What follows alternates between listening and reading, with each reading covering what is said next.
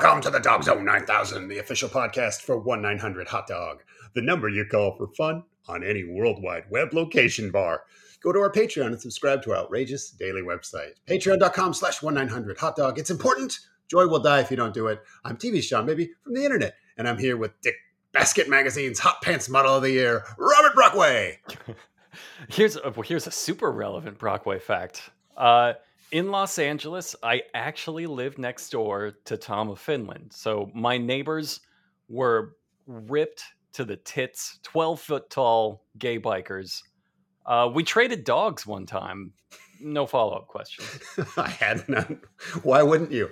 Our guest today on his triumphant Dogg Zzone return is the co founder, writer, and visual editor at Defector, one of the only feel good media success stories of the 21st century, Dan McQuade. Hey, what's up? Thanks for having me again. I will I will try not to talk for like 20 minutes about nonsense before we get to the topic. That was our favorite part. You, That you're was- the we made it greatest a- guest you've ever had. Independent podcast. We loved it so much. It's you know what? We loved it so much. We made it a tradition in your honor, and that's why we've been doing that every Yep. time.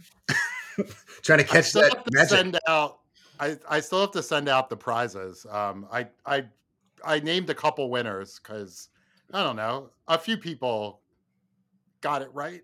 Um Mhm. they were able to guess what the podcast was about because I did mention mannequin once.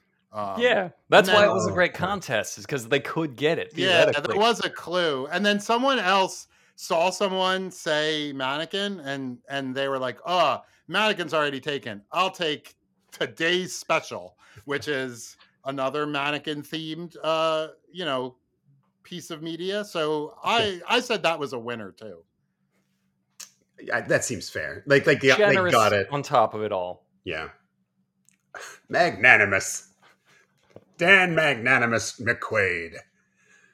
Uh, That's it. That would not be my that's not your uh, bodybuilding. WBF character. Yeah. I think we've given away what we're talking about today, but but real quick, uh, does anyone have any ideas for their WBF character? So I've thought about it because you said like, oh, we'll we'll just end up talking about that, and I was like, yeah, I probably could talk about like my ideas for like you know hours and and and hours. You know, not that I have any interest in doing bodybuilding, but they did sort of create like really shitty wrestler characters for Yeah. the WBF, like like characters that you wouldn't like that like the lowest level indie promotion might have. Or like a few years ago, I went to micro championship wrestling and um it was, you know, little people wrestling, uh, run by a guy named Johnny Attitude. And okay. and in like in in some In ways, you know, you- 2023, you did this. uh, this was it was right before the Mayweather McGregor fight because they had like a reenact or like a they had like a mini Mayweather God, fight. this a seems like something you'd see in a Singapore bar. This was in an episode of it Game of Thrones.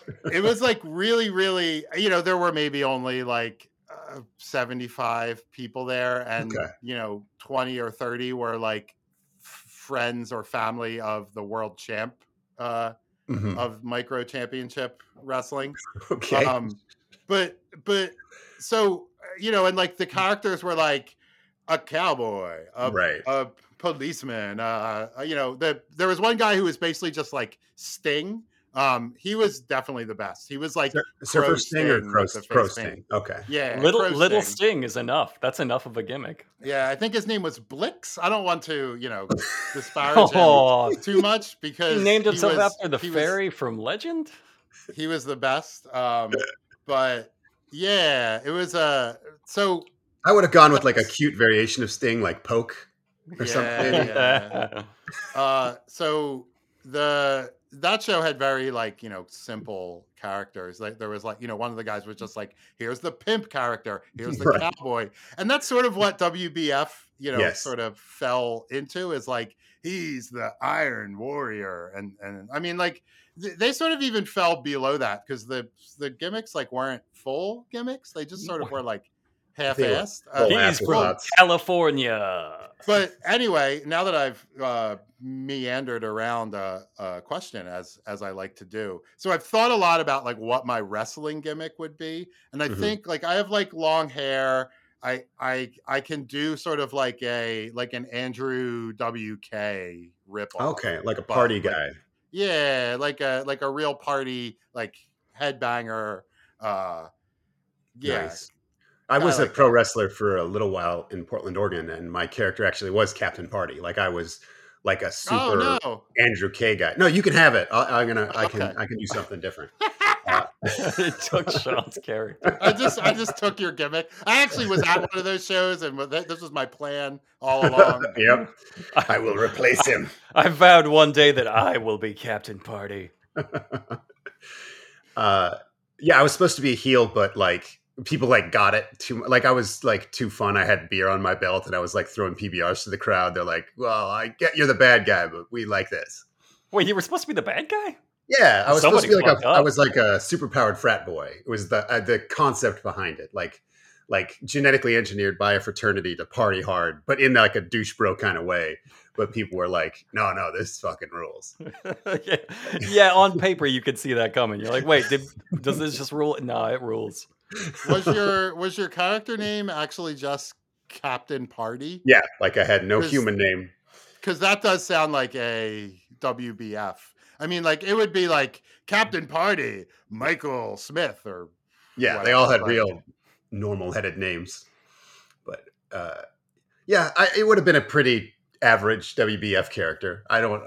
I, it wasn't my greatest work of genius, but we had we had fun. no, I mean, I think it would be one of the better WBF characters. Oh, that's very. Yeah, that's yeah, that would- not quite a compliment, but I. It would but be thank you for best, saying that. the best short student short film to run before before posing. Uh, I, I love that we're doing all this and have not explained what WBF is at all. Like we're already just riffing on it and having, and it takes so much explanation. So to continue this without explaining it, of course, uh, I would. I you know what I didn't see there, Hmm. considering this was 1992. Uh, I did not see any problematic Japanese appropriation oh shit! in you could have been the lead. 1992 i i did not see that so i would be i think i would be like a samurai businessman Oh, like that that would that felt like the piece like the the missing piece of the heart that this that this just didn't have it was I feel it like it's one too many things for the WBF though. WBF is very much like little person fight before a Mayweather fight. Like that's it. They, they're, you want a cowboy, you want a surfer. all right samurai but i would be all business Okay. Um, Saying that, I am surprised that there was not some sort of Native American stereotype there was based on when it was in the early '90s. no, there There- was. Well, is that what Oh. that guy was supposed to be in the first one? Yeah. Oh, shit. Oh, okay we have all right we're already getting into it we have to Yeah. explain what Okay. we're talking about Let's talk about the WBF. This is the World Bodybuilding Federation. Uh, this happened in 1991. It was Vince McMahon's idea, and uh, he saw a gap in the market for an unethical madman, which is kind of his business model. Uh, what happened was uh, everyone was cracking down on steroids at the time in all sports, and that included uh, bodybuilding. Up until 1990, we just didn't care. We're like, we kind of know what steroids are, but we don't care when people do them. And then we all decided, no, no, no, no steroids. And so Vince McMahon saw this and said, what if we did a bodybuilding federation with fucking maximum steroids? And uh, so while everyone else, uh, you mean hold on, Vince? You mean like we've been doing for thirty years? right? Because it, it, we we decided that uh, uh, steroids, the idea of no steroids was like good, like pure like competition. But then it sort of sucked to watch all these 270 pound men like melt into marshmallows and chronic pain. Like we, we just, I, I felt that was sad. And uh, Vince McMahon, of course, saw it as a market opportunity. Uh, so so he did this WBF, and uh, he even like kind of dropped coy hints, like when he announced it, which is a whole story unto itself. Uh, he dropped like coy hints, like, "Oh, this is how bodybuilding is supposed to be," and everyone's like, "Oh, you mean with tons of steroids? Cool, yeah, we get it. We get what you're saying, Vince." Uh, did you guys read about the story that like led to the announcement of this? Yeah, the way he launched it was actually amazing. Um, Yeah. That he went as a he hired that guy Tom Tom Platz, who's who's the analyst for both of these Mhm. pay per views, a a former or maybe current bodybuilder. What a As, like, generous title. him. The the the uh the like spokesman for his new magazine bodybuilding lifestyles at an international federation of bodybuilding event Right. and at the end like uh this guy tom's on stage to like as one of the sponsors like this magazine and he says that like the new world bodybuilding federation is going to kick the ifbb's ass and then like models come out in like wbf sashes and handed out pamphlets um the one story i read I, and i'm sorry i didn't write down where this was said that like they slipped contracts under the hotel Yes, doors I read that too. bodybuilders. Um, and they signed away 13 guys. The, the IFBB then at their next competition, like had a bunch of tombstones with the guys' names on it and had the current bodybuilders like smash them. Right. See, that's better. That's better, Vince McMahon. It is much better. But yeah, I guess to to put this in like nerd language, this is like if you were at a Star Trek convention selling calculators, and then you suddenly started shooting seaQuest shirts into the crowd, and you're like, "Fuck you, everybody! This is actually a seaQuest booth. Everyone watch seaQuest. Fuck Star Trek." And then you slid seaQuest contracts under Denise Crosby's hotel door at night. Like that's that's what we're talking about. This was like a competitor's booth in the convention of the competitor. That's how they Uh, got that dolphin. That dolphin was a scab. Yeah, it's fucking scab dolphin. And Uh, that was done- my gimmick. That's my done, like- WBF gimmick. he had done similar things to sort of achieve his wrestling empire. Obviously, nothing quite like this, but he had Right. done similar, like I don't know, anti-competitive tactics. God, he makes too. he's the best, and I mean this sincerely. He's the best at making enemies I've ever seen. Like I Yes. genuinely respect that about him. Like if you are going to make enemies in an industry, and as Vince McMahon, you absolutely are, just take control of it. Just be like, yeah, hi, I'm Vince McMahon. Let's fight right now. because we're gonna. Yeah, he's a fucking business guy. He would absolutely destroy your life in perpetuity if it made him 15 bucks. Or if it made him negative 8,000 bucks. He does does not care. Yeah, profit almost doesn't matter at this point. Profit's almost accidental. I mean, to- uh, like they lost maybe 15 million on the world bodybuilding. Yeah, I couldn't get a real number, so- but It's not even Definitely about lost it. would lot. be like if he had an alignment, it would be business yeah, evil through and through. evil. Because uh, the the the numbers that got thrown around for their salaries were fucking absurd. Like he was giving these guys three and four hundred thousand dollars a year for bodybuilding contracts, which was as absurd as you might think it might be. Like that's so much more money than they were making. A lot of these guys in the WBF were making their pro debut, meaning their salaries was zero dollars. Up- up until then. and uh, so and that's like more than most wrestlers made and uh, the wrestlers were also on WWF at the time like promoting the shit out of this so they're like hi I'm Bret Hart here to promote this WBF and I'm the British Bulldog you got to go see this so the, these guys aren't even like all of their marketing time is being spent on this um, so they they hate Vince McMahon and these bodybuilders uh, have pissed off the IBFF because they a lot of them had contracts with them and Vince McMahon bought them out or had them you know break the contracts or whatever. So they've now been blacklisted. So uh, he's definitely ruining the careers of some of these bodybuilders. Basically, everyone other than like a dozen super beefy sellouts hated Vince McMahon for for this thing that he's doing. And uh, as, as is the natural order of the world. yes, Like that something would be really wrong if like most people didn't hate Vince McMahon. Right. There's I always mean, a small think- handful of giant dudes who are like, if Vince McMahon uh, turns his back on me, I will die. And everyone else is just, yeah, fucking that guy sucks. That's that's how he goes through life. Every every every guy, every guy over a certain size is just like, yeah, fucking Vince McMahon. it's so funny because like I was like seven or eight when this first started, uh, the Mhm. World Bodybuilding Federation, and I was like a huge wrestling fan, and I have like zero memory of anything about it like from my childhood, except for the ICOPRO banners that would be at uh, Right. Wrestling events, which was the integrated conditioning program that was like the like shitty supplements that they sold. So like I don't think there was any like I feel like I must have watched every WW WWF show as a kid and I have like no memory of them shilling for the World Bodybuilding Federation. So like my it must have just gone like in my brain and like right out like oh this is boring. Like I like the guys pretending to fight, but I do like the muscle men, but I don't want to see them just flex.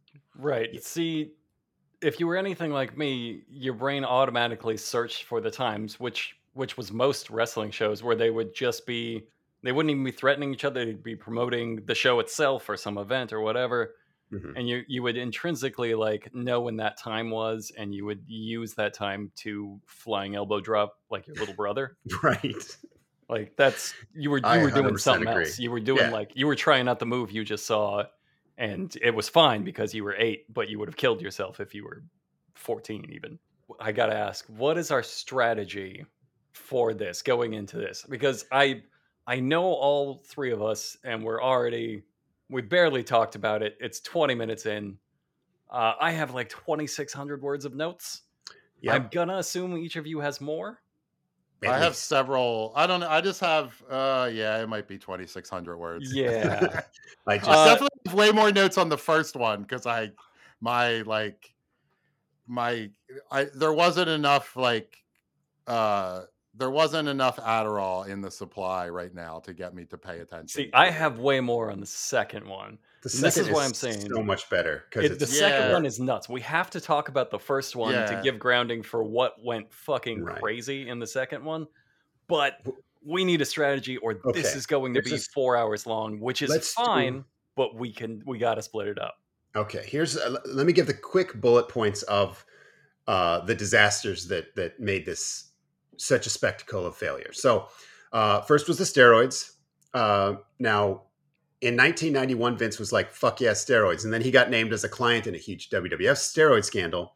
So they started cracking down. So in the second pay per view, uh, there were no steroids, and it was kind of obvious. Like a couple of the dudes looked like a bodybuilder who hasn't been on steroids for for a year. It was pretty I obvious the way they kept saying in every single set.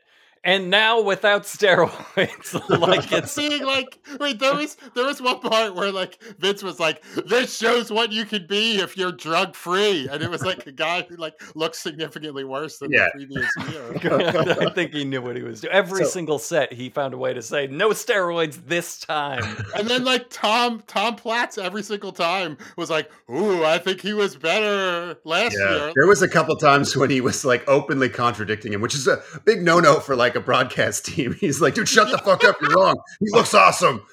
Uh, uh, okay, that, so that was the first one of steroids. So we'll keep that in mind as we talk. The second one was uh, no one wanted this.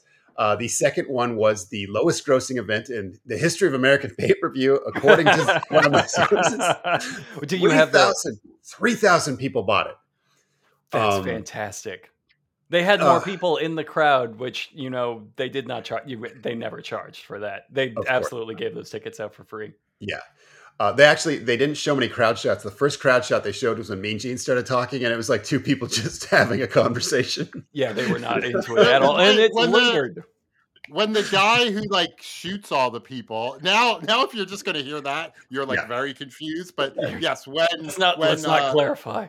When major guns eddie robinson like shoots all the terrorist ninjas you can see like so many empty seats when they cut Yeah. to like the one shot and it's Yeah, like they just oh left. like They're like, "Oh, there's ninjas here. This isn't safe. I got to get out of That's here." what's so fascinating to me because from from watching like Pumping Iron, especially, what I took away from that was like, this is way bigger, at least in its prime, than Right. I ever thought it was. Like I always assumed this was these shows were like twelve dudes in the audience, and you're all just maniacs. Like nobody can possibly be into this. It made no dent on pop culture, and then every single show they showed was like like 600 people crammed in this little room and they were going fucking nuts for a guy like twisting his arm a little bit yeah, so the the fact that they could not get more than like 3000 the fact that they could not fill those seats when they were giving tickets away for free during this time during the early 90s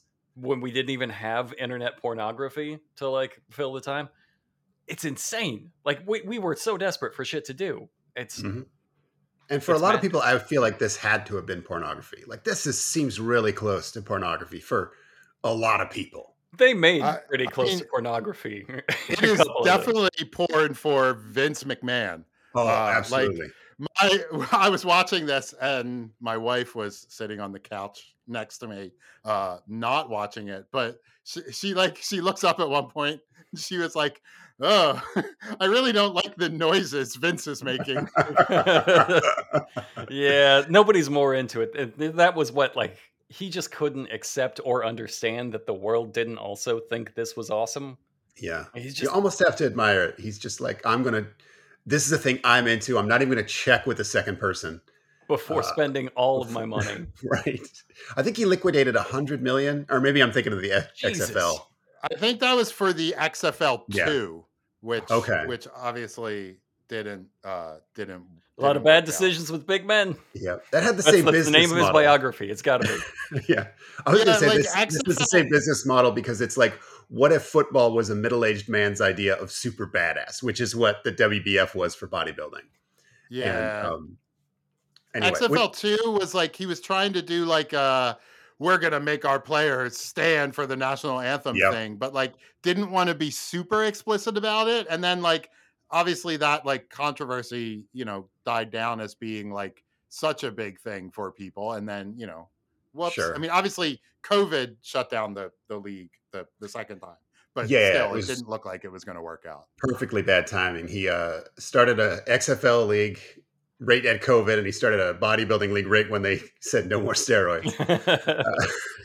the, the no politics thing. We also had like a no criminals thing, which you're like, Yeah. oh, cool. He wants to get rid of the wife beaters, but it's Vince McMahon. So you're like, I feel like this is more of a get rid of the, the non-whites thing. Yeah, yeah, yeah. It- it's definitely like his his line he kept saying was like, "We're going to bring football back to fans." Like Yeah. that was in the press conference for XFL two. XFL one was like, "We're going to stick it up the NFL's ass." Like, and it's like all the like you're trying to get NFL fans to watch this. Like the idea of like just bashing the NFL, and same thing with the IF IFBB. Like, I know you're trying to make like a bigger audience, but like you don't want to bash the old competition because you're trying to get those people as fans. You would assume that the already bodybuilding fans would be your biggest, right. you know, possible audience. And, you know, he sort of went with, you know, I think it's funny. The first one, they were trying to make it seem more like a competition. It was definitely like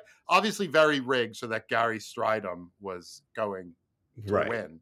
Um, but like, you know, like I mean, it was funny. Like the stage, if you've ever seen the, it's it was like a YouTube video called like this aerobics video wins everything, and it's Yeah, it's like a um, it's the Key Crystal. Light Yeah. National Aerobics Championships. Oh yeah, Key and Peele did it. It's parodied in the Lego Batman movie. Um, the the stage looks exactly the same as the Mhm. stage for in the the WBF and Crystal Light aerobics championship stages are exactly the same. And they're like, you know, like the vignettes, like they have a vignette before every person, and it's like basically they're like, What are your hobbies? And the guy's like, Well, my hobbies are I love the dog. weights. I cut the vegetables. I like I like dogs. The one guy's like, oh, this in this sport, you never see your family. And I'm like, isn't bodybuilding a sport where like you really can see your family? Like get a home gym. season isn't the whole year. Yeah. You can't fucking go lift some weights with your kid nearby. It brings up my other two bullet points. Uh, of one that was plainly stupid because I mean, fuck, and then uh, two, it had a bunch of enemies, like you mentioned that like Vince McMahon has made a made, made an enemy out of everybody, and that includes bodybuilding fans and the bodybuilding federation that like runs this industry. And, This um, this thing you like sucks. Come watch something uh really close to it. Yeah. The the other things I liked about the initial show is one, uh Trump, Macho Man, Ultimate Warrior, and Liz were all in the crowd. so uh, fantastic. the the entire time. The first one was at the Trump Taj Mahal. right. Um, and then like it like it, the, they the one of their themes for the night was like like it opens with the guy the announcer who was named greg lewis i don't know anything about him but he says it's just under a decade to the year 2000 but for the sport of bodybuilding the next millennium is here and now like how can you do like a new millennium thing in 1991 Yeah. that was such a um, insane thing to say. That announcer was fucking nuts. I'm convinced he didn't have a script and he was just That just fucking doing poppers. To me, that felt like one of those joke books I always make fun of, where someone is staring at the same line like for too long that they've like lost like footing in reality, and they're like riffing on like an idea that's like twenty layers deep. So he's like, I gotta do something about the year two thousand millennium. Fuck, where am I in this thought? I got it. Corey Feldman. We get Okay, okay. Corey. No, that's not it. Fuck. from from my notes from the first one just like skimming through it. I think my favorite thing in any of the vignettes like introducing the bodybuilders is the jetman tony pearson who, who i do think was one of the guys with a little more charisma.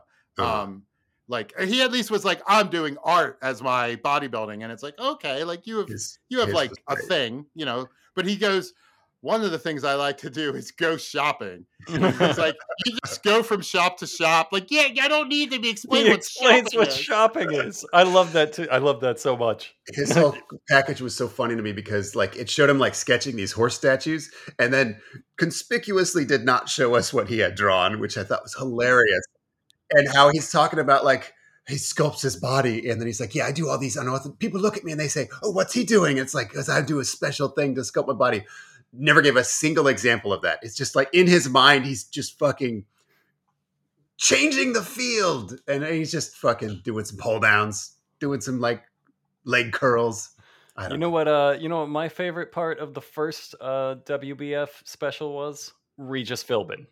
Okay, yes, he's. What the fuck was Regis Philbin doing there?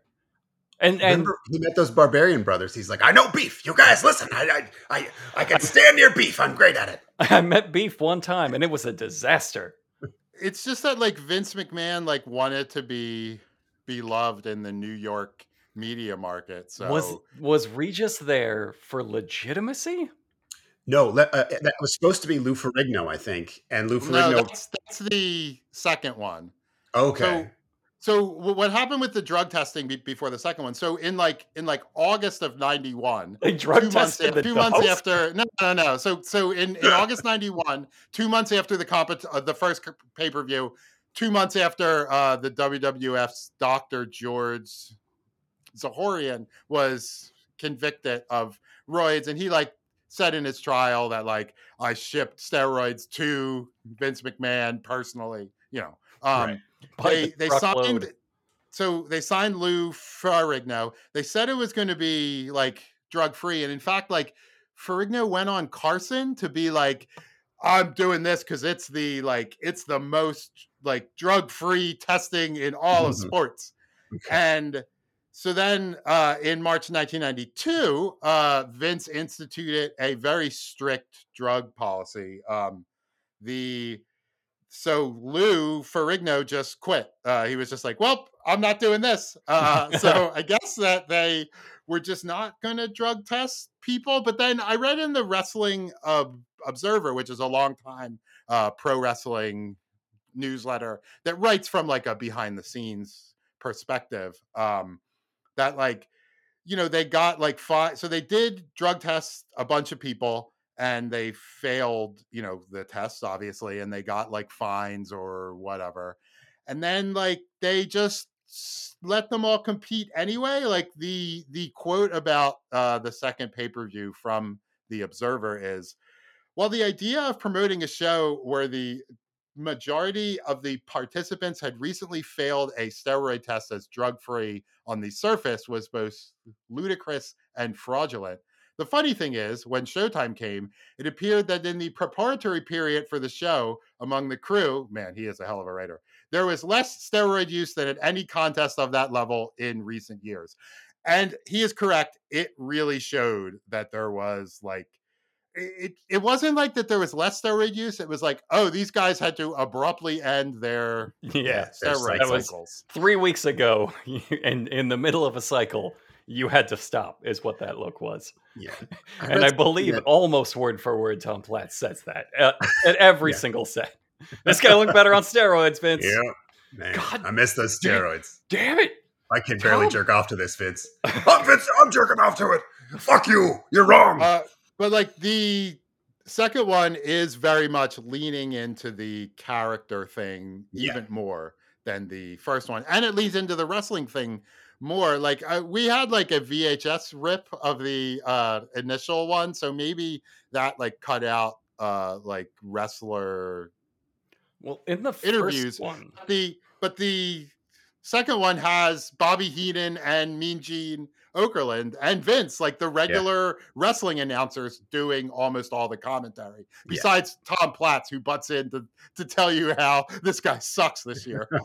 for some reason, for some weird reason, like the first one, the first one, I kind of what I didn't like as much because it was so nothing. It was like it, it was trying to be a little bit of wrestling, but like their their packages weren't leaning into their character. They were just like, I I, I like my wife, but not as much as I like my dog and whites. like I was gonna say they're so fucking like slow and like intimate and sincere, and it's just like for a packed casino crowd. And so they're like, hey, let's watch this guy like chop up his vegetables to prepare his meal. Like uh, bodybuilding's hard work, and you're just like fucking seven minutes of that, and you're like, this Right, crowd then is they- dead. Then they'd call him the Dark Angel, and he's lowered from the ceiling in a Dracula cape, and you're like, what the fuck? Where did that come from?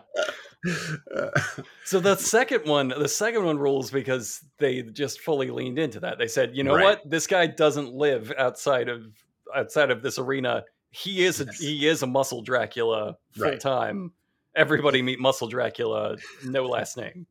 he, let, he eats coyote meat in a pit, and we've let him into society for this one night. Here, Please watch welcome- a five minute short film so you can understand uh, his muscles. Yo, I um, I guess I let's maybe just go through the pay per view. We all, I know we all have a ton of notes. Uh, the first one opens with um, just flash frames of beef. I made a note of how it's just kind of um, almost an uh, an electric storm of veiny bulges. Like you can't identify anything, and it feels really like dangerous for epileptic viewers. And they have these dancers. They're called the body rockers, and they're not like fitness models. It just seems like any collegiate dance team uh, just in leotards doing dance aerobics, uh, doing like unsexy, just cabbage patches and running mans. Like they're not even trying to be sexy, which only makes it hotter for me. And uh, I think it goes on like the packages. It goes on for what most people would call forever. Like you're just like, what am I So long. fucking watching? Uh, they they all have like amazing like it's 1991 but they all have like amazing 1980s perms like Yes. even the like even the black women appear to have gotten like like like perms on this on they this share a thing. It's like, hairdresser wow. for sure. They did Yeah, not. like Vince every- did not like, yeah, say, like- "Oh yeah, yeah, let's bring in a, a someone for the black hair." It's like, no, no, no, tease that shit up. I want that blown out, eight feet high. the most the early 90s were the most 80s like until up yeah until oh, like 90 absolutely yeah it, it was peak 80s until 93 Uh, let's see. I I guess the the first guy to come out was the flexing Dutchman. Uh, what's his name? Can Berry we- the name. can we already stop Please. that's the best why did they even have other names that's the best goddamn name i had ever heard can you imagine if you were like picking your persona and that's generous that i'm i'm assuming they allowed to pick their persona but the very first guy that comes out is what's your name? I'm the flexing dutchman. And then you have to follow that like oh i'm what's my character? Uh big mike is what i put down. Fuck. Uh, One of the things in the flexing Dutchman's little video is that he says he likes to look at the ocean, yeah. which a lot of them like to look at the ocean yeah, which like is love it. true. Like I like to look at the ocean, but I don't know if I'd like if I if someone asked me like what my top hobbies were. my I don't know dog my I'd dog go likes to with look at the ocean a lot too Yeah, it, it feels like something you'd say to like like a, a woman if you didn't know her and you were trying to like bang her. Like it felt I guess that's what these like little vignettes felt like is, is sort of like these guys on a date, like trying to like put their best foot forward for like their girlfriend's parents or These something. I don't know. could have been absolutely could have been reused and remixed as uh as dating as video dating early 90s Yes. video dating for the huge yeah. I made the note that while he's like out there flexing, uh, one of the announcers said his veins are like a garden hose, and which he's like, a- which is a good thing yeah, I think it's a good thing. He says, I was up close to him in the gym. Oh, it must have been an inch thick up close. I was like, God damn, that's great. And the other announcer says, You've heard of a Dutch oven? Well, this Dutchman's got them heating up. I don't think Pre-written lines. meant. Oh, that's Yeah. great. so good. And again, it's just like a touch of showmanship. Like they come out and he's like, I've got a cool wrestler name, but I'm just in my underpants flexing. Like there's no Well, Yeah, hold on. He has some They- of the dancers, and they like take off it like his towel. Yeah, yeah, then yeah. He's in his like little. But There's they a- also flex to the music. They have advanced choreography where every one of their flexes Right. is to like a little beat or like a little a little drop in the song, which is so whimsical Yeah. and silly. I kind I kind of love it because that's not the normal thing. I I checked because I don't know shit about this. So I was like, do am I into this? Do they all just do little choreographed dances? No, just No. here where they do their their little dances and they they seem happiest when they get to drop the pose and just like cabbage Yeah. patch a little bit. Yeah. I want to say that this is not bodybuilding and pro wrestling, though. This is like bodybuilding and figure skating. And I don't mean that as an insult. I mean, like when you watch an Olympic figure skating event, they have little costumes and themes. They're doing little stories and movies while they ice skate. And that's what this felt like to me. It's like I'm I'm kind of a, a whimsical beach guy and I'll like stop and wink. And then the announcer for this is like, oh, the fuck, he just winked. No, unprecedented in bodybuilding. you know. So I guess bodybuilding is just point. real square, just It real is- by the numbers. My my Very. wife and I were calling it like it's like RuPaul's Drag Race if it were like much more boring or like much Right. less theatrical and had some sort of like allegedly like uh objective like scoring system. RuPaul's tractor pull. It sounds great. I love it. Uh, the next guy is Dark Angel Aaron Baker, and he kind of rules. Archangel. He's got like a Sho'nuff hairdo from uh, Last Dragon, and he Yeah, draws. he does. He does. He, there's a lot of really good hairdos. Yeah, I mean, like the mullet may have been on its way out by 1991. Maybe it wasn't, but like in wrestling, it was going to stick around for much longer. So I assume bodybuilding is the same thing. yeah, there was some great mullet hair. Uh, but yeah, Aaron Baker, uh, he draws comic books. He clearly is like into this. He's like, I'm going to be like a like a dude vampirella, and he kind of comes out with like his cape covering his face. He's like Comes out. He's cute. lowered from the Oh, you're right. ceiling in lowered from the ceiling on a platform. Uh, very burlesque show. Uh, and then you know, cute, cute little smirk. He's my favorite by far. But his package was also him just like playing the guitar, talking about his like magical herbal tea ritual. You're like, dude, come the fuck Oh, on. he, he has like a really weird tea kettle. Like it was a, Yeah. a tea kettle shape I had never seen before. Because it, it's his it's his emperor tea for ancient Yeah. vanished ghost emperors that have been lost to time and only he knows One the of- secrets. One of the announcers does have a really good line about him. He says, I think he really believes in this character. It's why it works so well. right? I think, I think he thinks he's kind of a muscle Dracula. Uh, yeah. like Or a friend, like- a friendly one, a friendly muscle Dracula. If Dracula fed on love instead of blood, This was the early '90s. We still thought nerds like were magical, like that. That they thought their Dungeons and Dragons games were real. So that could have been what he was referring to. Like Oh, maybe. Yeah. Red- read too Like, many comic books. Oh, yeah. Like, oh, this guy's a nerd. That's why he really believes this shit. You know? right. Uh, so yeah, but normally when I watch something weird like this, especially for an article or podcast, I'm like super riveted. Like I'm finding unique details and subtle strangeness. But I, I'm fucking. My mind is wandering so bad while I'm watching this. Like I'm. This is in my notes. Just like what the fuck is going on? I think Yeah, ten minutes has one- passed, and you've just been daydreaming. Yeah, I agree. Uh, I did write down, however, uh, I wrote down at least one piece of of Tom Platz's uh, uh, feedback and and uh, announcements uh, for each one. 'Cause I, I, he really captivated me with his Yeah. uh, the expert takes he brought as a former uh, champion bodybuilder. I think they said. Yeah, Right. yeah. I Uh, think he was Mr. Universe one year. Yeah, so it was good to have an expert's eye on things. And uh, for I wrote it down here for uh, for Aaron Baker, the Dark Angel. He said, uh, "Huge back."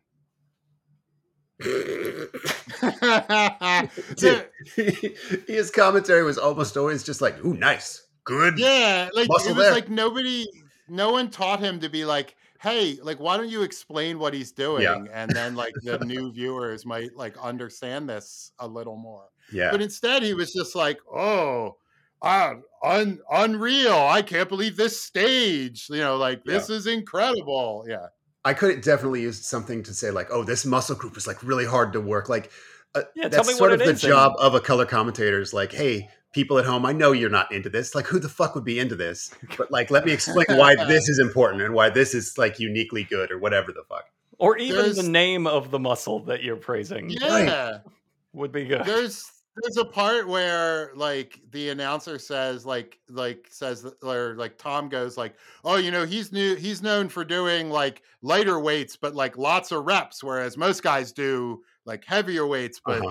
Fewer reps and then the the announcer guy is like is like oh well what's the what's What the the fuck? advantage of doing that and then like he doesn't really have an answer for it and it's like yeah, come he on babbles this about was the one thing I wanted to know like he says different because- muscle fibers. Yes, he says is he's not, got red fibers. which is not got white fiber, and he says that, that makes one of them like a football athlete, the other one like a track athlete. I'm like, what the fuck? They're both bodybuilder athletes.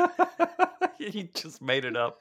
Like, Uh, once again, before the internet, you could just God, you could just lie. You could lie with absolute impunity, and nobody would ever call you out on it. uh, It was a magical time in America.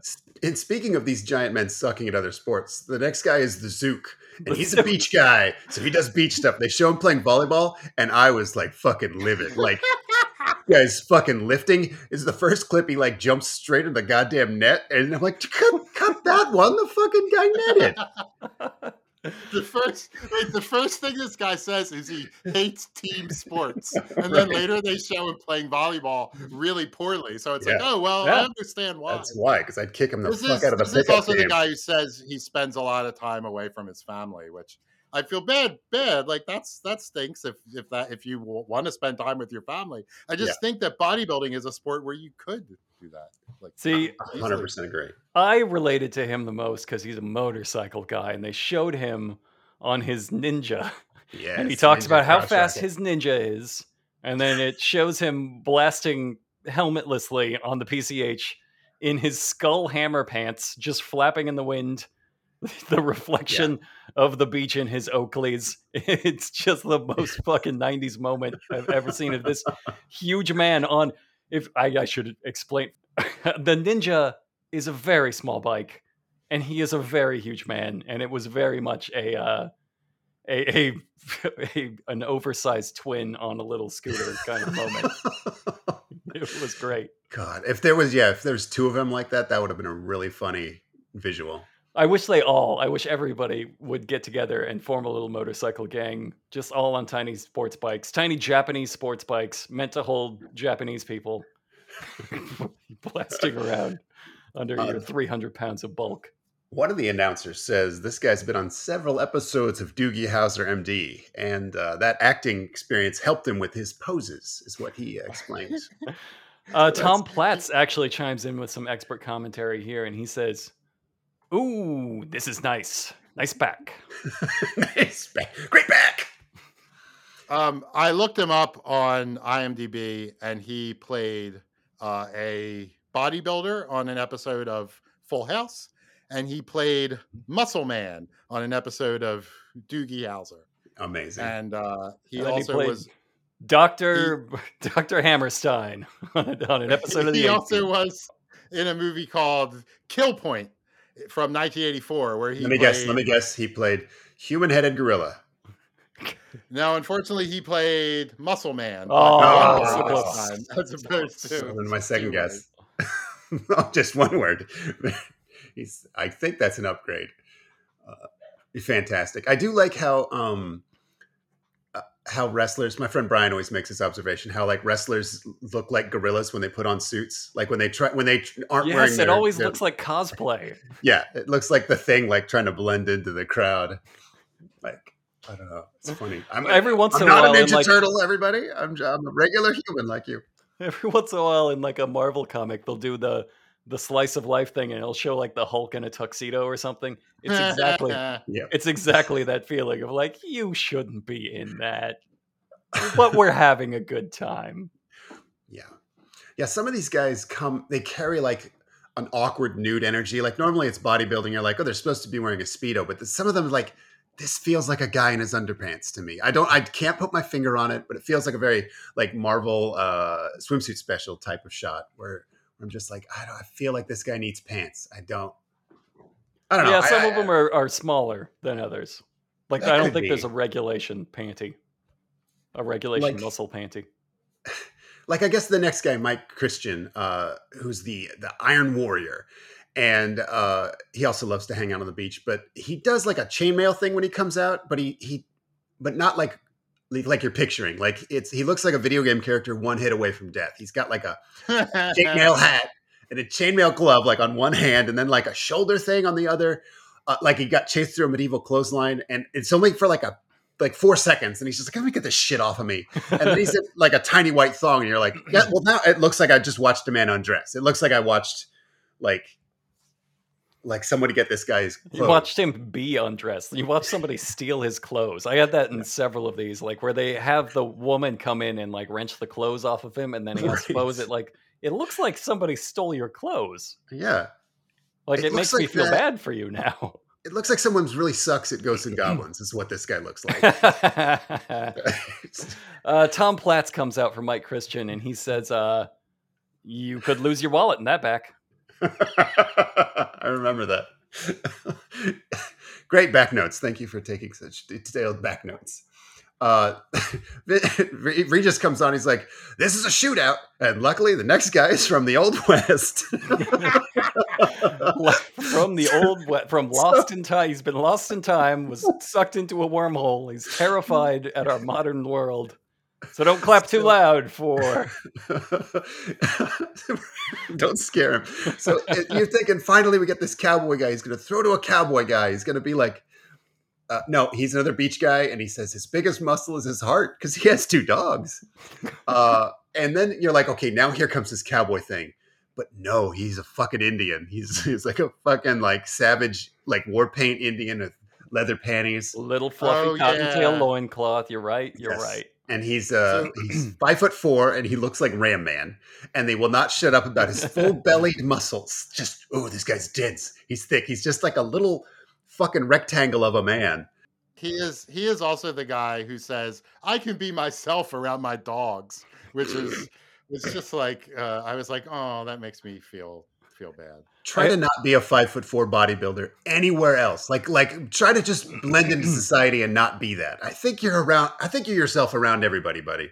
He I- sh- they show him playing golf and that's the uh, i felt bad for laughing at that like he should be able to just play golf but it Yeah. looks hilarious like it, it looks like you're making fun of golf when you're that big and Yeah. you do something like that He was in red hot pants and like a little muscle t shirt. So I mean, like.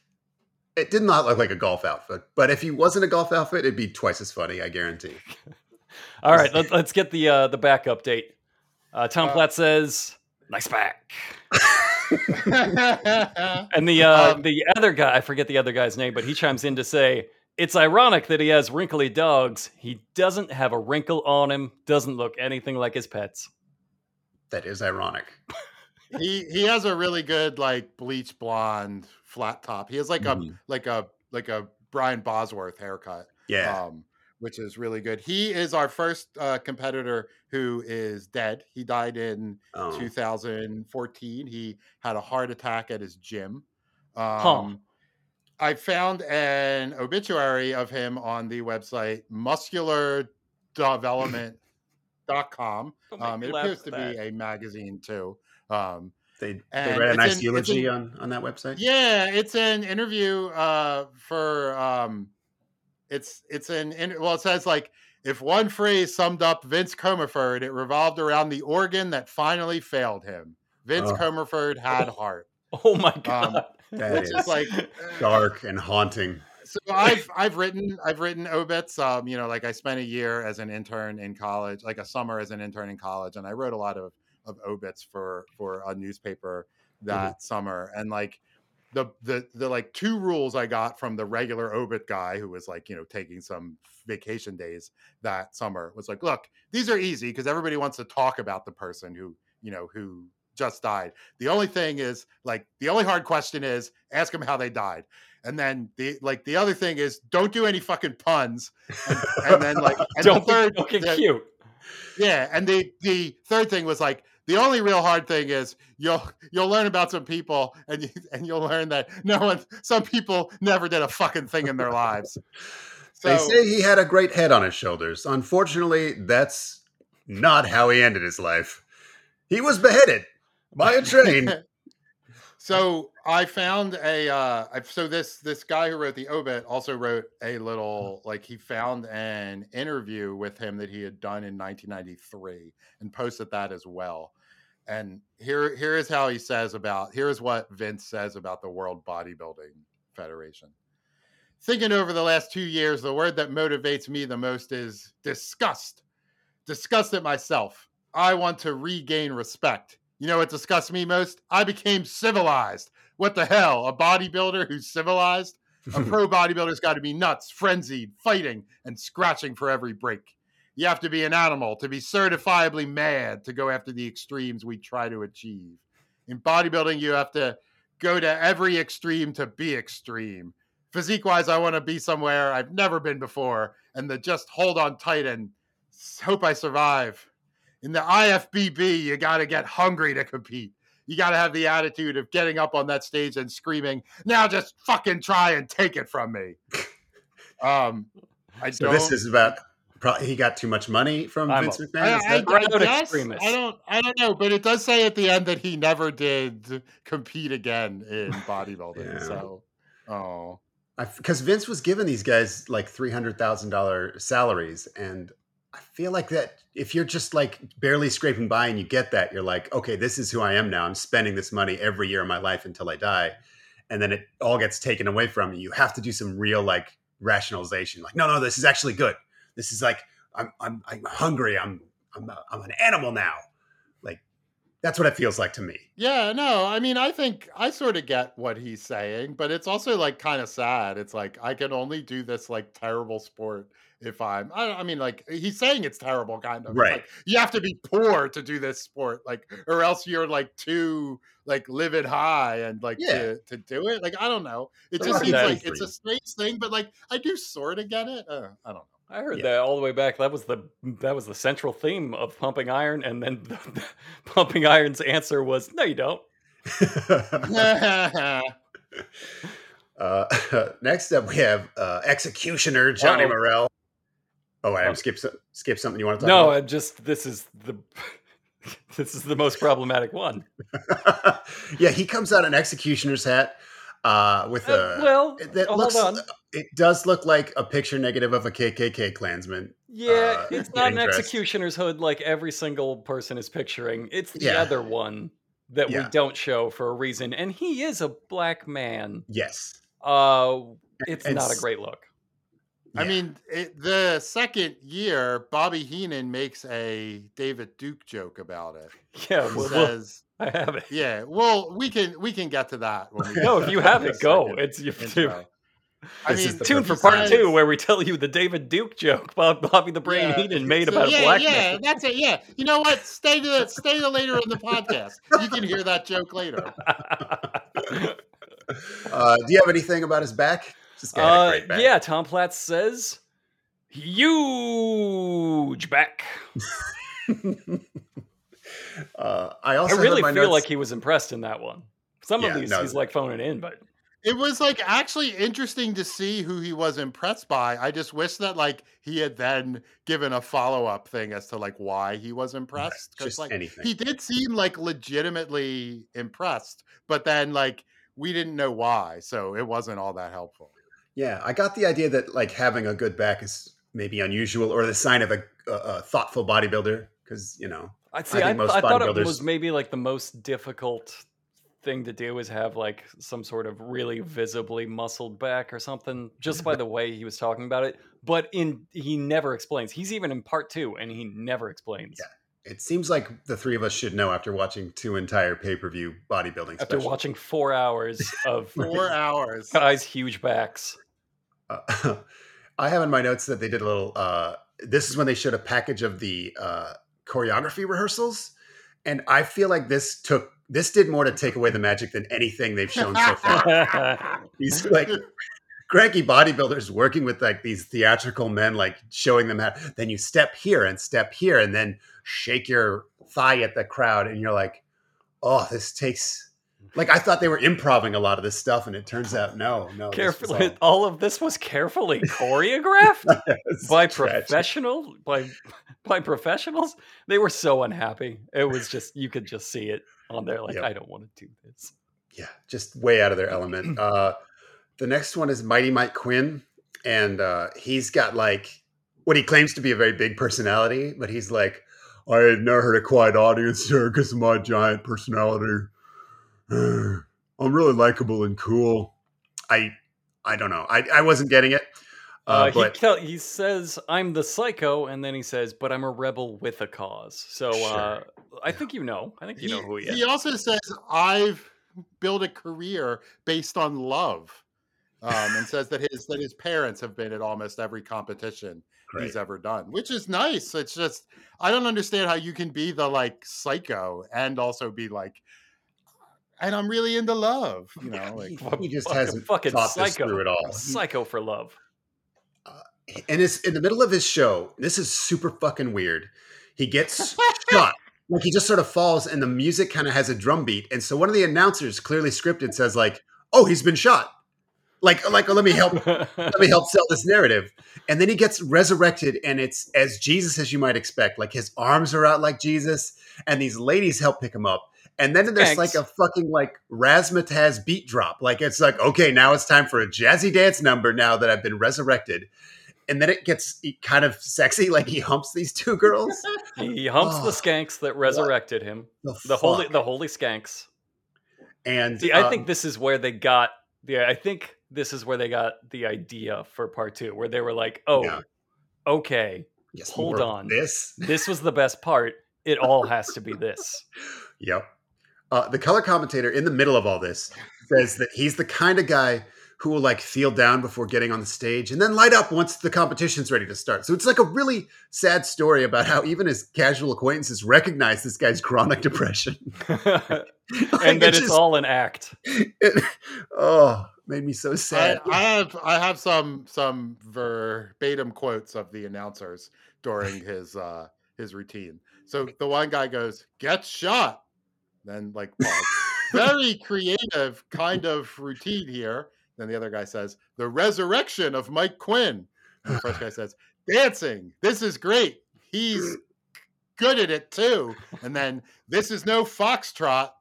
So that's that was the Wow. the riveting announcing. And then Tom Platz says, "A super muscled guy, dense back."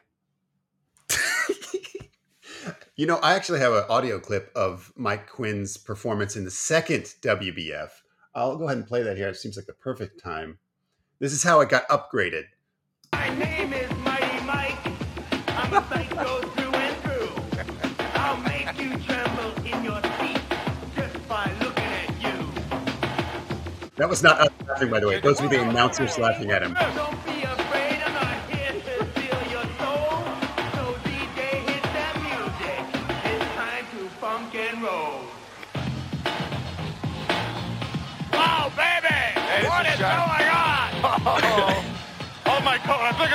Shirt off. If this is the kind of action you get. This is the healthy bobsled team. Mighty Mike Quinn with his ladies. Wild. Oh yeah, get it on! Great performer. The bad boy of bodybuilding, most definitely. Amazing. I he's okay. Before we we even can, get to we it, we can talk about that routine because that's like a it's an all timer. But he's not the only one not even there's not even two. There's more than two that do their own song and Yep. rap. I just there there has to be this has to be after the, the time that Vince McMahon got his his taste of of making albums. Like he had to I this was targeted. I feel like it I don't think it happened, but I feel like this was targeted where Vince McMahon was like, and then we can make an album out of their entrance songs. Yes, no question. He he was going to have a soundtrack to this because there was also a magazine for this, uh, and like a, a line of diet pills and all that. Uh, so like, Vince McMahon di- diversifies his merchandising. Uh, next up, I have D- David Dearth in my notes. He's the rock and roll wild child, and uh, he loves to rock. So they show him making veggies and playing with his beloved son uh, you'd think he'd come out with like, you know, some glam rock hair or something, but he comes out as a leather daddy, like a Full on leather daddy. yeah, It's, like two- it's second. It's the second of the competition that is just straight up in bondage gear. right, right. He's like a dancer for a gay bachelor party, and uh, he does the jumping splits and a flying sidekick. Well, he tries. yeah, yeah, yeah. And then now it's like, ooh, what what agility from the big man. That's a very difficult move for a gymnast, let alone a Yeah. bodybuilder. Uh, uh, he did he did the like Pete Townshend like uh guitar like playing where you like roll your arm around yes, thing during this routine. I have a I have a quote from his like from his little vignette. Um and it was I'll start visualizing the day ahead of me. Sometimes I just like to go fishing and just think about, you know, normal things. I like to fish, I like to eat them, and I like to catch them. And I think That is I think normal things, like you probably. like a human, like an earth monster such as yourself. Uh, Uh, there's a passionate slowdown in the middle that was really weird. For like 10 seconds, he just, the music drops to like a ballad and he kind of just paused in himself. So th- I think there's stories being told in these performances I don't understand. I don't think anyone does. Maybe, maybe think Vince he- McMahon. Vince I McMahon thought- knows doubts what this himself means. a little bit there. I thought I read that as like, am I that buff? And then he kind of feels around and is like, no, I mm-hmm. am. And then the rock and roll kicks back on. Yeah. That's the story. I- think they're I thought he was sort of dressed like if like Dee Snider were in in the Village People. Is, Okay, like, yeah, sort of what that his is perfect. yes, is. Yes. that's exactly right. And Which also like, mostly what- naked. which is like what Vince McMahon would think rock and roll was like. I feel like so that's pretty that's pretty obvious. Pretty. Uh, do you want your Tom Platz commentary? Please. This guy's in shape. Got it. Nailed it. uh, the next we have giant killer Danny Padilla, uh, the five foot two guy from Pumping Iron. And his package is like, it's just a, so fucking normal guy. He's got a bodega. Uh, he loves to bowl. He says we used to go to a place and the lady was so nice. We used to bowl until four in the morning. That they included that in his, in his package that he used. No, he used to. He does Right. not anymore. But there was a time in his life when he would bowl until four in the morning. But tho- those days are over. Oh, met a nice bowling lady. Uh, he comes out and he start, it's, he's got like a Latin beat, and the announcer says, "Padilla comes alive to the Latin beat," which I But not really love. Nope, not allowed to do that. they also talk a lot about how he's 40. He's looks great. 40 and he looks great. Uh, Tom Platz's commentary is look at those muscles, aged like a fine cheese. so right, he is he is forty, so he's not like as vascular, but uh, I feel like he has like a dramatic silhouette. Like I would put him as one of the top guys, but the announcers don't seem to agree with me because uh, with everyone else, they're like, "What the fuck is that on his back? That muscle doesn't exist." But with like Danny, they're like, hey, it's, it's all right for an old guy. His dancing's fine. Uh, great bowler. I like kind of liked his uh, his dancing and like yeah, you're right. Like I don't know how to score bodybuilding, Right. uh, but like I looked it up and he was like you know did like really well in like lightweight and middleweight divisions. But they Mhm. didn't want to give any of the spots to a little guy, is obviously what Yeah. that was. All the spots went to not only the biggest guys, but the tallest guys. Like there was this was about being Which physically again is a very Vince McMahon yeah, thing. For he, sure. he likes the big. I like the big, and I love the evil. Uh, I have another note from the commentators. Uh, one of them says, "Living proof there's no correlation between height and heart." what the fuck does that mean? because we always believed it that short people were mean. We've always believed it, people. Oh God, I thought of the darkest joke. God damn it. We're gonna cut all of that. Cut that thought I had. Is it a callback to the man that died of a heart attack? Yes, yes, it is. Okay. It's called back to the short Yeah. man who died of a heart attack. Yes, it Cut- is. You, I just, I'm glad you could hear me thinking that. I, yes, I could. Immediately, as soon as you said it. Yeah. So the next guy, forget I said any of that, uh, is Jim Quinn, and he's the future of bodybuilding, and he's doing like a like a Universal Soldier thing, a Terminator thing. Uh, they have him inside a bug zapper, or maybe it's a tanning booth. I don't know. Yeah, I didn't know how that was supposed to be a cyborg. It was like they just found whatever props they could they Yeah, could find. Did you do you have his his little introductory speech while he was in the bug zapper? I didn't take it down word for word, but he had like a, Oh, a bit he didn't? was doing about how LA bodybuilders are always like concerned with matching their sweats and their hats, and he's just like, "Look, I'll I'll just lift weights and whatever. I look like shit." Oh, I'm, yo, so we're still in the path. I thought we were into the routine. Okay, it, let's do the routine then. Like what what Okay. It was just I, I I assumed I was so sure. Like in my notes here, I just put Seanbaby probably has this clip. You don't have the clip. You don't have the clip of his speech when it. he starts. No. What did he say? Uh, the future of bodybuilding is here. I am Skeletor. I am the master of the universe. I am He Man's worst adversary. He's afraid of me. it's so fucking weird. That's the weirdest fucking thing you could say. I I'm sorry for disappointing you. I oh man. Although there was an early draft of this where it was all He-Man themed. I'm sorry we didn't update you. Uh, you're just gonna have to go on. You're gonna have to go on as the only guy saying shit about how you're in He-Man because it's a it's a crazy thing to say, but just embrace it. It is funny that uh, Skeletor was weirdly buff. Like the Skeletor had the exact same mold as He-Man. So you're thinking, oh, Skeletor's a skeleton. No, no, no. Skeletor was jacked. Uh, he, he also says, "I believe the future of the sport is big, big people." I That's a, have that written down too. It was really good. it's a good prediction. His outfits are uh, like he comes out with uh, a laser tag helmet and Oakley's and purple panties, and he looks like Ben Stiller in a comical muscle suit. And here's the weirdest compliment. I, I'm 100% sure you guys have this in your notes. They all go, Oh, he has very thin skin. They're like, Oh, yeah, look at how fucking thin his skin is. Like it's a very high compliment. yeah, that was that was my that was my feedback. That, that was your Tom Platz comment. And uh, they said this was his pro debut, which was weird to me. So I looked him up, and he won the year before in the IBFF, uh, and I guess an amateur competition.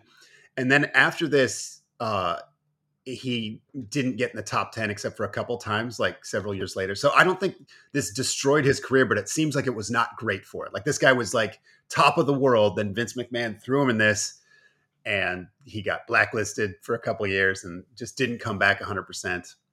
I just I feel like this is one of the one of the stories that like oh this guy could have been the the next Arnold, but Vince fucked his life up. Yeah, I looked him up. Uh, he ran for nearly 2,000 yards in his uh, college football career Wow. at the University of New New Hampshire. Um, he recently fell out of their top 10 all time leading rushers, however. Yeah, so, so he had several promising careers. Yeah. and Vince yeah. McMahon ate them, and they were delicious. uh, he, rubbed, he rubbed his belly and went num num num. Your careers. uh, next one I have Eddie Robinson. My notes for him is he is 26. I did not take down any other notes. I don't know if that's an insult to Eddie Robinson or if I was very distracted. Nope, they, he, Uh, there was nothing. I so I looked everybody up to see who was still alive. Most most of them were still alive. Um, which is like like if you watched a World Wrestling Federation pay per view from 1991, you'd have a much higher death death toll. Um, so Eddie Robinson is still alive, and I went to his. I found him on Instagram, and like Mhm. literally the first thing is a cameo he purchased from Dan Bongino, like a like who's like a right wing Oh, No, yeah, I know. like who he is. yeah but then the whole rest of the instagram was like just like being like, I love my wife. I love uh like lifting.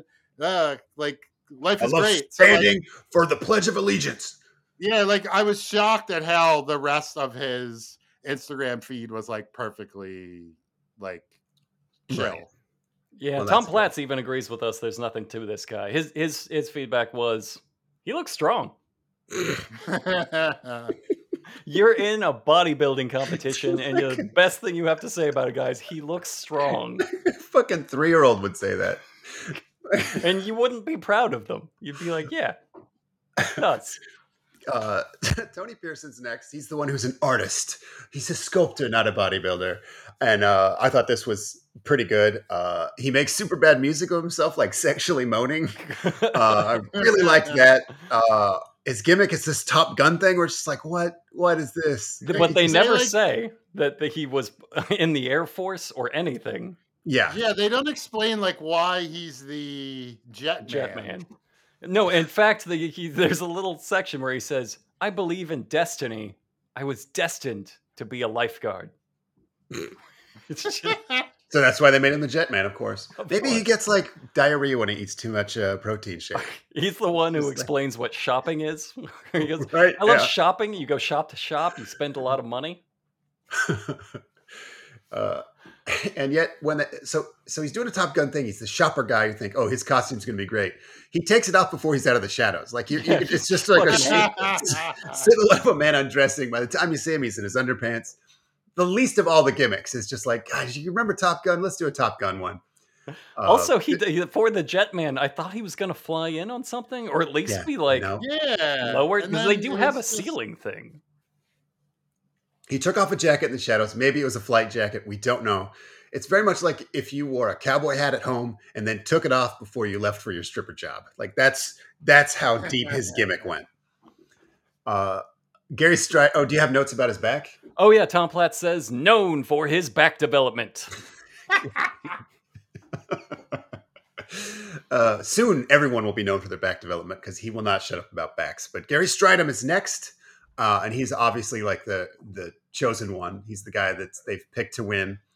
Uh, He he also notes that he likes to shop and Yep. sort of explains what shopping is as well. And then they cut to him on Rodeo Drive. So he likes to shop for very fine things. But then he also says, "I don't always buy because it's a lot of money."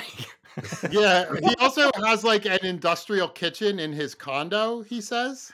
it's it's in Okay. the building of his condo. Yeah, it's yeah. clearly a restaurant at the bottom of the condo, and he goes into the back to yell at the chef. Right. Can you make me a burger with no cheese on it? Yeah, okay, fine. yeah, I got it. You don't have to come into the kitchen. Yeah, yeah. Get, go fucking sit down. Uh, he seems like he was like a not just pushed by Vince, but he's like a hugely successful guy. He was in the top three of basically every competition of the last two years, sometimes placing first. Uh, and this did tank his career. Like after this shit fell apart, he took a long break. He came in 12th at some competition five years later, and that's basically it. Like he basically never like competed again after this. And Um, Vince McMahon grew an inch and a half. yes. Uh, I liked his gimmick. He had a little top hat and cane, which is almost the funniest thing you can give to an was almost naked a, man. Was it a magician or was it just a rich man? I couldn't. so I, I don't know, but if you if you if you know if you know one thing about the WBF, it's like you may have seen this YouTube video of Vince McMahon. I believe it's the same clip, but it's like from like the the WBF t- TV show, and it has Right. Vince like announcing over it, and he's like, "Top hat and cane, talk about." Going out for a night on the town, and then it's you know and then like they've they've turned it into it's like a it's an animated gif of like him like being like you know like freaking out at some like diva uh Right. but they've they've interspersed it with him and gary strydom and it really works well uh, he like is jacked as fuck. Like he carries an uncomfortable sense of impending danger, like something on him might pop like a Resident Evil weak spot. Like I think he's legitimately the best bodybuilder because he looks fucking absurd. yeah, it doesn't. It doesn't look structurally sound. Uh, or as as Tom Platz puts it, very thick muscles. he also has a bit at the end. He's one of the few they stop to interview him, and they Uh-huh. make him talk about everything, and he is so not qualified to talk about. I don't think they told him they were going to do this because he says, uh, "Nothing surprising now. We can do anything we want. We got, uh, we got the body, and we got to communicate." and then he pauses for a long time and says, "Like out there, they think they think we're some kind of freaks or something." And then Tom Platz looks at him and says, "No, nothing ex- exchanged between this." He says, "They think we some kind of freak or something." And Tom Platz looks him in the eye and says, "You're one of the biggest monsters I've ever seen in my life." I, I had it down like at the start of the interview. He says, "I've never known you to be entertaining like this." oh, oh god damn it! so fucking good. Um, so I guess I was talking about bodybuilding competitions. As I looked it up, I noticed that the 1992 WBF isn't listed on anyone's competition records. So I guess it's I guess it's officially recognized as like a work or a farce or whatever. yeah. Yeah, But I think at the end of this one, the top three guys were the top three paid guys, like in the in that suspicious order. So uh, I th- I think it's a clue that Vince like it's like you're number one, you're number two, you're number three, Yeah. you're way too short. they, do single out the short guy Eddie Robinson, and they reiterate. Shorter than the others, but at 220 pounds, he stands just as tall. Right. What? no, no. I just uh, so I guess I like just to sort of recap. I think none of this went far enough. Like it, it just sort of added a touch of glamour and whimsy to this esoteric competition, and uh, I, I, it's not enough to make me as a someone who's not a fan of it say, "Oh, this is fun now." It's like watching a biathlon or some weird sport where. Like one guy wears Ultimate Warrior face paint. You're like, fine, that kind of makes it better. Good for him, but it's not enough. And then someone says, What if we put all 12 of them in Ultimate Warrior face paint and called it the Ultimate Biathlon Thrill Hour? It's like, that's fucking stupid. It's not enough of a show. And it kind of undermines the integrity of the competition, which I think everyone can appreciate. Even when a sport's stupid or weird, and I think bodybuilding is definitely either one or both of those, you can still admire, like, these are the greatest athletes competing to be the best. And even if I don't get it, like, the- I can feel the passion here. And this, like, undermines that, is what I'm trying to say. It's fucking crazy because Vince McMahon really just wanted to highlight men with crazy bodies.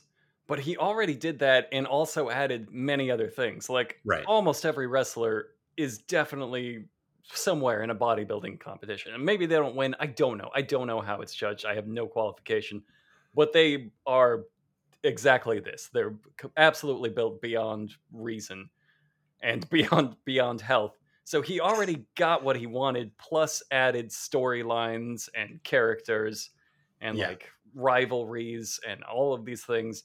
And everybody loved it. And he said, What if I did wrestling again, but way less? What if I Yeah. just took everything So else away? less. And what if I did exactly what I've been doing and but one third of that? Man, everybody was like, Well, that would be worse, wouldn't it? Uh, I have in my notes one of the judges uh, was named Jim Davis. And when they cut to him, you could see Macho Man right behind him in like full Macho Man American flag gear. yeah. and and uh, Liz, Liz, Yeah. Miss Elizabeth was Beautiful was next to Elizabeth. him. just watching. He has no lines. He never comes on to to do anything in any part of the show. Uh, when they are we at the pose down? Because my favorite, Yeah. well, my second, my second favorite line. So awkward. I'll let you explain the pose down. I just want to do the line. Oh, There's The nothing to pose explain. down was the five finalists like posing all at once on stage, and like and like that doesn't sound like it's that weird, but it really was. Like they were all kind of close to each other. Like I'm just cracking up just thinking about it. It's it's like a were all just, like, competition. Kind, kind of close to each other and like we're like like like it was like they were all trying to like they were all like 14 year olds who thought that's how you like impressed a girl like to to like pick They- her up or something like they make such a big deal out of it like it's the this is your last heat for judging but then they also explain that this whole thing is prejudged like before the show Right. and they already know. So this is like the lowest stakes just we're having fun now and uh the other the other announcer not tom platz i forget his name he uh he pauses for a long time and then says they made a movie called the magnificent seven this is the most magnificent five Could have done Fabulous Five or fucking Buff Five. I don't know. Oh, so bad. It, it also came on the tail end of like 10 minutes of reintroductions. Like they slowly had them all come back out, and you're just like, yeah, yeah. the momentum is gone. And then they all come out just Beefcake Boss awkwardly. Rush. Yeah, Beefcake Boss Rush. Uh, and so all of this feels like like a huge scam. Like it, it's a big awkward ending. Gary Strydom's like a hundred thousand dollars, and half these guys are making their pro debut in quotes. Uh, but they're also very accomplished bodybuilders, and everybody knows who they are, and they have huge prestigious wins. So I looked into it, and you can turn pro, and the uh, the way to do it is you give two hundred fifty dollars to register with the IBFF, and uh, I feel like that's this is just part of a bigger grift. But also, uh, this gives you one free quarter of the cob with the purchase of full price meal at Piggy Short Max Barbecue Hut. I don't, I don't know what you get at with for your fucking card, but uh, uh, I don't know. It's sad. It's dark. My uh, wife watched this Netflix documentary called Killer Sally about a female bodybuilder who killed Oh, her I watched that. Yeah. Yeah. And there was a part that gave you sort of an insight into the struggle of these bodybuilders. And she's this lady's saying, uh, "Yeah, like we used to go to men's homes and like kind of wrestle them." And she was married at the time, so the interviewer was like, "Dude, you were married. Like, didn't all these men try to fuck you?" And then she got real weird. And she's like, "No, never, absolutely never. How absurd? No, never." And uh, so I feel like a lot of lower end bodybuilders suck a few stranger dicks along the way. Is like what I really took from that documentary. Like it's a it's a it's a hard life. And uh, A rock hard life. I just, I just don't think it's something you really can make a lot of money doing unless you like graduate to pro wrestler, and that's not a high paying job. Or Yeah. you're like Arnold, you know, or sure, Lou Ferrigno. Well, even Lou. like- yeah, even even Lou didn't have like a long acting career. I mean, he had a little bit of one, but sure. Well, I feel like like personal training is a thing. That it's it feels like oh, I mean, way all of these uh, guys who are who are still alive still are like personal trainers at their gym. Of course. Yeah. so but- for anybody that gives a shit, should we announce the winner? I can't imagine there's anybody. oh, I thought I already said it. Oh, did, did it's Gary? It's Gary Strydom, right? what a surprise. what a surprise! Everybody's shocked. Uh, he he does a little thing where he pretends to be like surprised for just a half second. It's terrible acting. Uh, you can see right through it. And, and then oh, I won?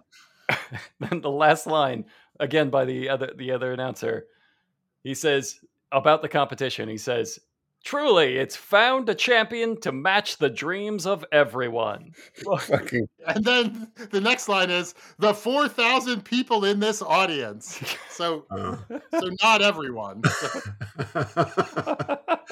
fucking just ends it on some anime ass shit 1900のホット秘密の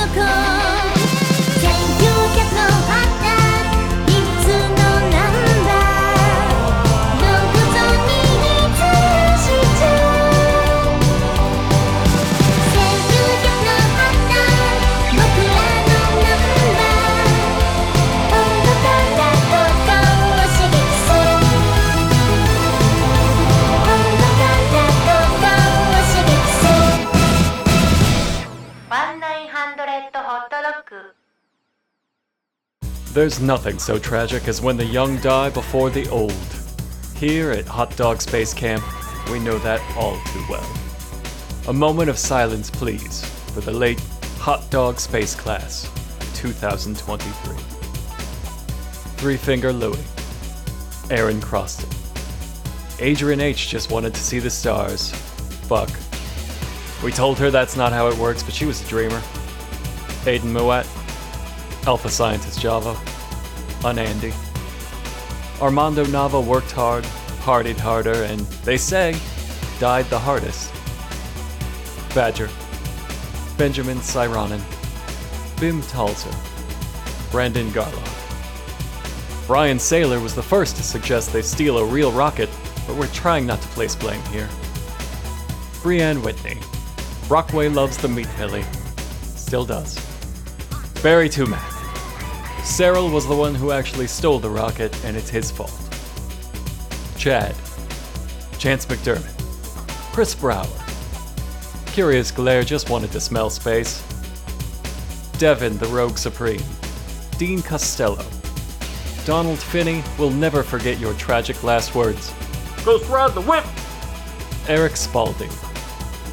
Fancy Shark. Jelliho deserved better than to be torn apart by space apes, but he did bring those apes up there. Greg Cunningham. Hambone. Haraka. Harvey Penguini's parents are suing the school. We understand they're hurt, but exploded by asteroid is a pretty classic act of God. Hot fart. Jaber Al Aden died how he lived, on the moon. Jeff Haraski. We've lost every one of our precious Johns. John Dean's family asked us to say, may he rest in the peace he hated in life. John Hector McFarland's family asked us to say, may he rest in war.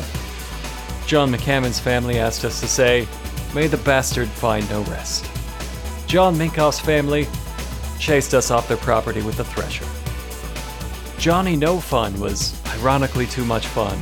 It turns out space is not the ultimate bong cooler.